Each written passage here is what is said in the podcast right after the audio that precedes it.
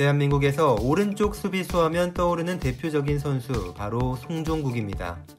물론 해당 포지션에서 올타임 레전드로 꼽히는 박경훈, 또 팬들의 많은 사랑을 받은 차두리도 있지만 2002 월드컵 전경기 출장, 페노르트에서 유벤투스를 탈탈 털었던 단기 임팩트는 그 누구도 비교할 수 없을 겁니다. 다소 짧기는 했지만 누구보다 굵은 전성기를 보냈던 송종국의 이야기입니다.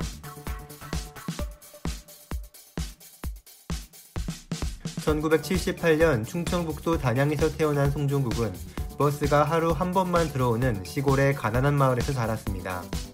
시골 마을을 달리고 고기잡이도 하면서 자연스럽게 체력을 기른 송종국은 체육의 소질을 보여 중학교 1학년 때부터 축구를 시작했습니다.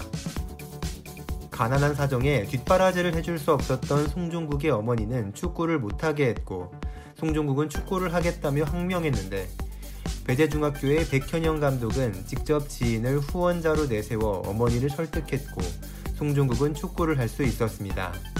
늦게 시작한 만큼 실력을 기르기 위해 또 축구가 재미있어 새벽부터 밤까지 개인 훈련을 열심히 한 송종국은 곧 고교 무대까지 좋은 모습을 보였고 축구 명문 연세대학교에 진학할 수 있었습니다. 대학교 2학년이던 1998년 청소년 대표팀에 발탁되어 이동국, 김은중, 설기현 등과 함께 출전한 아시아 유스 챔피언십에서 결승에서 일본을 꺾고 우승하는 데 일조했으며 연세대학교에서 좋은 활약을 이어간 송종국은 2000년 시드니 올림픽을 준비하는 국가대표팀에서 마케도니아를 상대로 한 LG컵을 통해 성인팀에도 데뷔한 후 주전으로 뛰지는 못했지만 시드니 올림픽에도 참가합니다. 연세대 시절 송종국을 지도했던 김호곤 감독은 부산 아이콘스의 감독으로 자리를 옮긴 상황이었는데 2000년 시즌을 앞두고 김호곤 감독은 송종국을 드래프트 1순위로 지명해 송종국은 부산에 입단하게 됩니다. 입단 첫 해 송종국의 연봉은 겨우 2,520만원. 보통 1순위 선수들이 받는 연봉보다 훨씬 적은 금액에 계약한 송종국은 나중에 이를 알게 된 후 너무 분했고 만회하기 위해 더 열심히 뛰었다고 합니다. 프로팀에서 본격적으로 데뷔하기도 전에 대표팀의 두바이컵에서 맹활약하며 골도 기록해 새로 부임한 히딩크 감독에게 깊은 인상을 줍니다. 기세를 이어가 국가대표팀에서는 13경기를 더 뛰며 주전 자리를 굳혔고 K리그에서도 맹활약해 모든 대회 35경기 2골을 기록하는 활약으로 신인상 및 리그 베스트 11을 수상해 프로 데뷔 1년의 선수라고는 믿기 힘들 정도로 엄청난 입지를 확보했습니다. 곧바로 송종국은 4배에 가까운 연봉 9,500만원으로 당시 프로 2년차의 연봉으로는 역대 최고 금액으로 재계약에 성공합니다.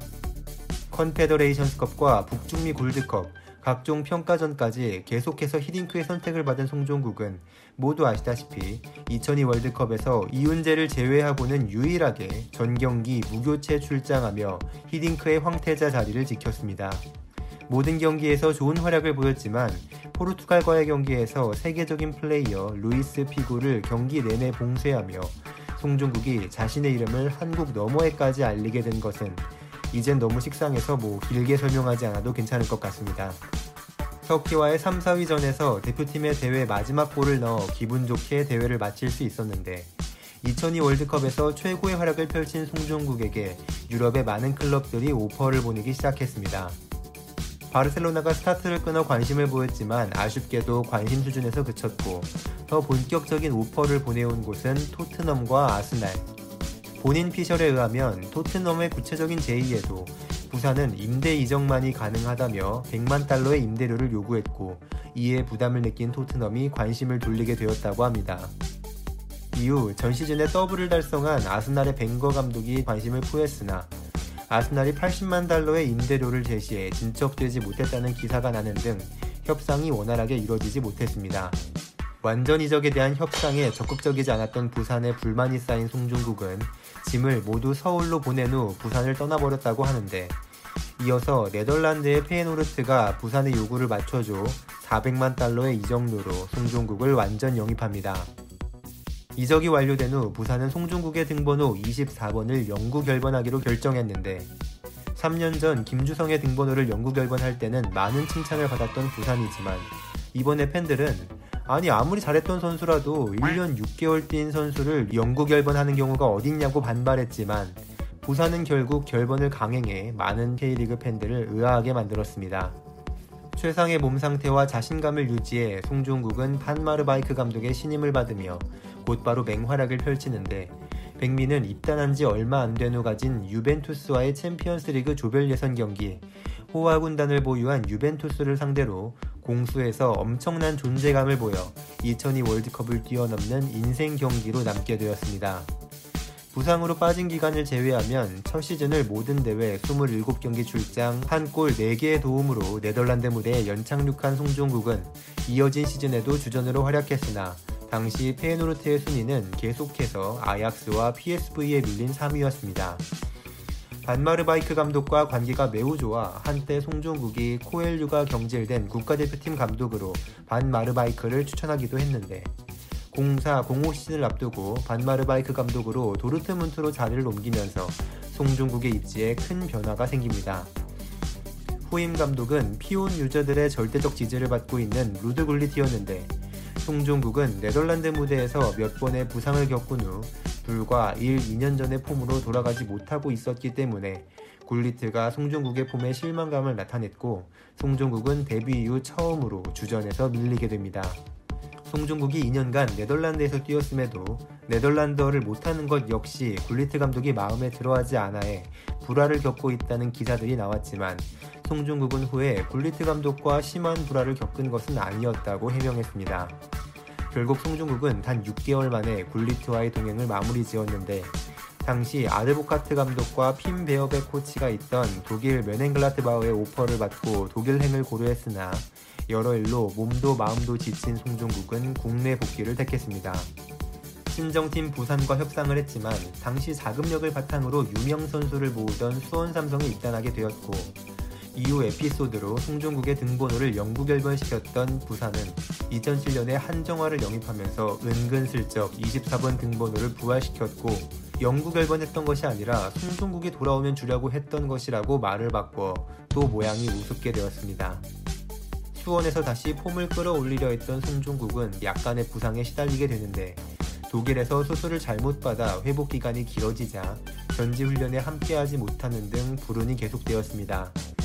우측 윙백으로 변신한 차두리와 2006 월드컵 출전을 놓고 경쟁 후 간신히 월드컵 멤버로 합류할 수 있었지만 결국 국가대표에서 아네보카트 감독이 왼쪽에 김동진, 오른쪽 이영표를 중용했기 때문에 4년 전 전경기 풀타임 출장했던 월드컵의 사나이 송종국은 2006 월드컵에서는 토고전 한 경기 출장에 그쳤습니다.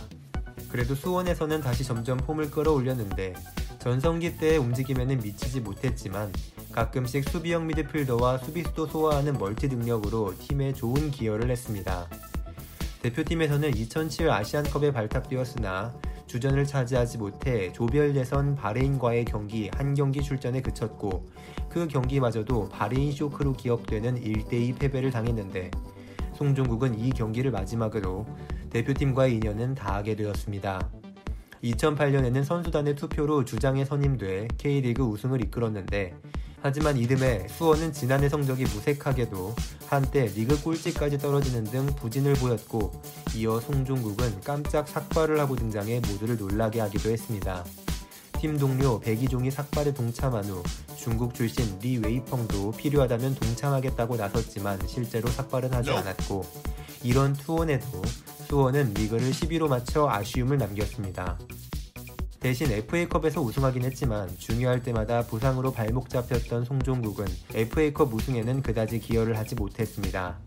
2010년 수원은 부활을 다짐했지만 다시 한번 꼴찌까지 떨어지는 등 부진을 면치 못했고 차범근 감독이 성적 부진에 책임을 지고 사임한 후 윤성유 감독이 새로 부임해 자리 잡는 과정에서 송종국은 사우디아라비아 알샤밥에서 온 거액의 제의를 받고 중동으로 향합니다.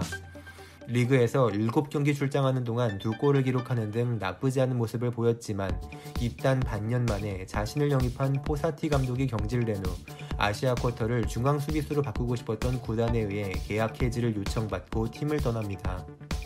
많은 팀들의 오퍼가 있었지만 연세대 시절 은사였던 김호곤 감독의 제의를 받아 울산 현대에 입단한 송종국은 반년 동안 19경기에 출전하는 좋은 모습을 보였지만 금방 또 팀과 계약을 해지합니다. 울산에 입단하면서 해외 이적을 원할 경우 자유롭게 계약을 해지할 수 있는 조항을 넣었던 송종국은 한때 한솥밥을 먹었던 리웨이펑의 추천으로 텐진 테다로 이적하며 중국 무대에 입성했는데 하반기 16경기를 뛰며 한 골을 넣는 등 좋은 모습을 보였지만 더 젊은 선수를 원했던 텐진 테다에 의해 재계약에 실패하고 또 반년 만에 팀을 떠나게 됩니다. 송중국은 이후 여러 팀의 제의를 받았음에도 다소 갑작스러운 은퇴를 발표하는데 후에 밝히길 텐진과 계약이 만료된 후 새로운 팀을 구하던 중에 어머니가 갑작스럽게 돌아가셨고 어머니의 임종도 지키지 못한 후 축구선수로의 의욕을 잃고 은퇴를 선택하게 되었다고 합니다. 피구도 꽁꽁 묶고 뱅거에 관심을 받았을 정도로 짧지만 굵었던 송종국의 전성기. 2002년에 월드컵이 끝난 후 정말 아스날로 이적했더라면 어쩌면 나카타에서 박지성으로 이어졌던 아시아 축구의 선구자 자리 사이에 송중국이 들어갈 수도 있지 않았을까 하는 생각이 들 정도로 당시 송중국의 퍼포먼스는 정말 최상이었습니다. 현역 은퇴 이후 해설 및 유튜브 활동으로 축구 관련 활동을 이어가고 있는 송종국 선수가 선수 시절에 못다했던 활약을 계속 이어갔으면 좋겠습니다. 지금까지 충날씨였습니다. 앞으로도 올라올 더 많은 선수들의 재밌는 얘기들을 놓치지 않기 위해 구독과 좋아요 버튼 꼭 부탁드리겠습니다. 감사합니다.